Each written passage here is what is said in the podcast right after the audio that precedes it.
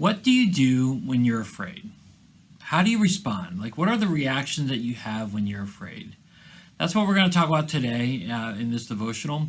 My name is Tom Pounder. I'm the online campus pastor here at New Life Christian Church, and we've been reading through the Bible in a year. We started in January, and we're moving our way through the Bible. And the plan that I'm in right now is that we just started the book of Exodus, uh, and I, I love the book of Exodus. There's lots of great stories in there, there's lots of great wisdom in there.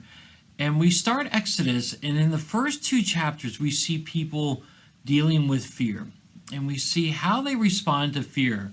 And so today I want to read these passages a little bit in, in Exodus chapter 1 and 2 and highlight the two people that have something to be afraid of. And we're going to see how they respond and then we're going to see what we can learn from it. Does that make sense? Yeah, I hope so. Uh, so I'm going to pick up in uh, Exodus chapter 1, and uh, we're going to pick up in the eighth verse. It goes like this A new king who did not know about Joseph came to power in Egypt.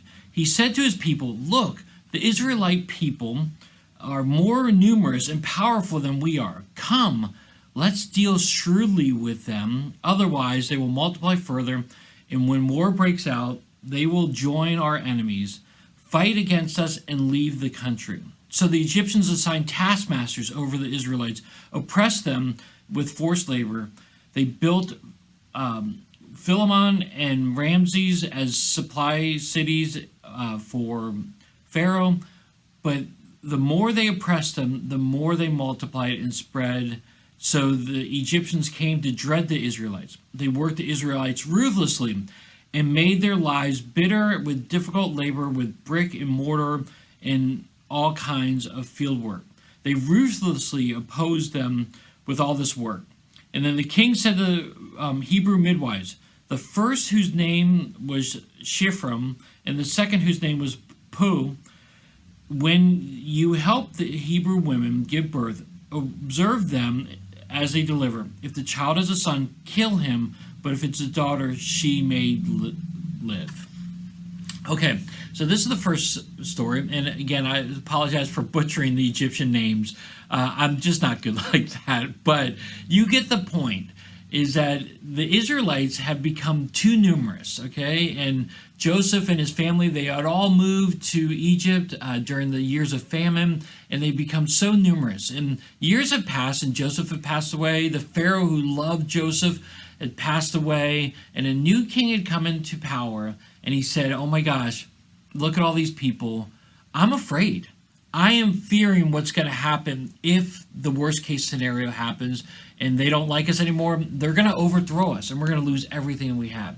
So, out of fear, he decides to punish the Israelites, oppress them, make them slaves. And in addition, out of fear, he decides to have all the first, uh, the all the sons who were born of the Hebrew women, the Israelites, be killed.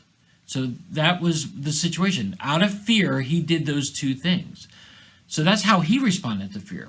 Well, let's go into chapter 2 here and look at another instance of how someone else responded to fear. Picking up on the first verse. Now, a man from the family of Levi married a, a Levite woman. The woman became pregnant and gave birth to a son. When she saw that he was beautiful, she hid him for three months. Remember, she hid him because if the if she had a son, he was going to be killed. So she hid him for three months. But when she could no longer hide him, she got a papyrus basket for him and coated it with asphalt and pitch. She placed the child in it and set it on the reeds by the bank of the Nile. Then his sister stood at a distance in order to see what would happen to him. Verse 5 Pharaoh's daughter went down to the bathe at the Nile while her servant girls walked along the riverbank. She saw the basket with reeds, sent her slave girl, took it, opened it, and saw him. The child was there. Uh, he was a little boy crying. She felt sorry for him and said, "This one, this is one of the Hebrew boys." And then when they grabbed him, the Pharaoh's daughter wanted to keep the son and raised him as his as her own.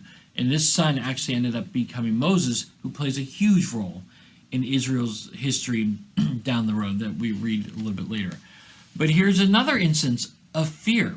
Okay, so the woman had a baby, and out of fear, she didn't want her son to be killed. She hid him, and then when she could no longer hear hide him, she sent him to a better place, and ultimately was hoping that she would he, he would get to somewhere else that he could live a normal life. But out of fear, she chose a positive direction. She chose something different, and again, as it as it plays out, she, the boy becomes Moses, and Moses plays a huge part, as I said earlier, in the story of Israel. It's fear. Fear is something that we all encounter. Pharaoh said fear, and he took a negative turn. Moses' mom saw fear and she turned it positively. She didn't have the son killed. She didn't have uh, set him up to kill. She hit him and then sent him off to a better situation. And so let's bring it back to us again. What do you do when you're fearful? How do you respond in situations where you're worried and full of anxious and anxiety? Because again, uh, fear, a lot of fear comes from anxiety. We get stressed out about unseen things. Pharaoh was stressed out about an unseen thing. Who knows? Israel may never have turned against Egypt, but he was fearful. He was afraid. His anxiety got the best of him, and he chose to, to oppress the Israelites. Pharaoh, um, Moses' mom had a completely different reaction. She wouldn't let fear dictate her life. She trusted God and sent Moses along his way. And that brings me up to two verses that really encourage me when I go through fearful situations. The first one is really well known. Uh, Isaiah 41:10. It goes like this: "Fear not, for I am with you." This is God talking. "Fear not, for I am with you. Do not be dismayed, for I am your God. I will strengthen you. I will help you. I will uphold you with my righteous right hand." When we're fearful, we should not be fearful. That's what God's saying. We don't need to be fearful. Why? Because He's God, and He's going to lift us up in due time. What we have to do is we have to trust and rely on God, which brings me to the second verse. Psalm 56 3 says this When I am afraid, I put my trust in you. When I am afraid, I put my trust in you. Pharaoh didn't put his trust in God, he put his trust in himself. Okay, and that's led to severe consequences. Again, think about it. Even more severe consequences for Egypt because he chose to do this and live out of fear than anything before. But I love it what it says in the psalm. Uh, when I'm afraid, I put my trust in you. So today I want to encourage you. Guys, we can get all wrapped up in our minds, and uh, the anxiety can take over, and it can just really wreck and destroy us. But let's not fear. Why? Because we have God on our side. And when we are fearful, we can take all that and put our trust in God, and He's going to lead us. Remember, I will uphold you with my righteous right hand. God's going to take care of us. God's going to provide for us. We don't let need to let the fear overcome us and consume us. We need to give it over to God, pass it over to Him, and let Him guide us. Remember, God's working in the upper story up here, above us. We're living here. God's working up here. He's doing stuff. And we can only see a certain amount of things in this lower story living let's put our trust in Him who's doing stuff up here for our benefit. God's working for our benefit. So let's put our trust in Him. Let's not fear. Let's give it over to God and see how He leads us. Listen, I know this is easier said than done. So if you've got questions, if you've got thoughts, put it in the comment section below or email me, Tom P at newlife.church. I would love to talk to you a little bit more about this.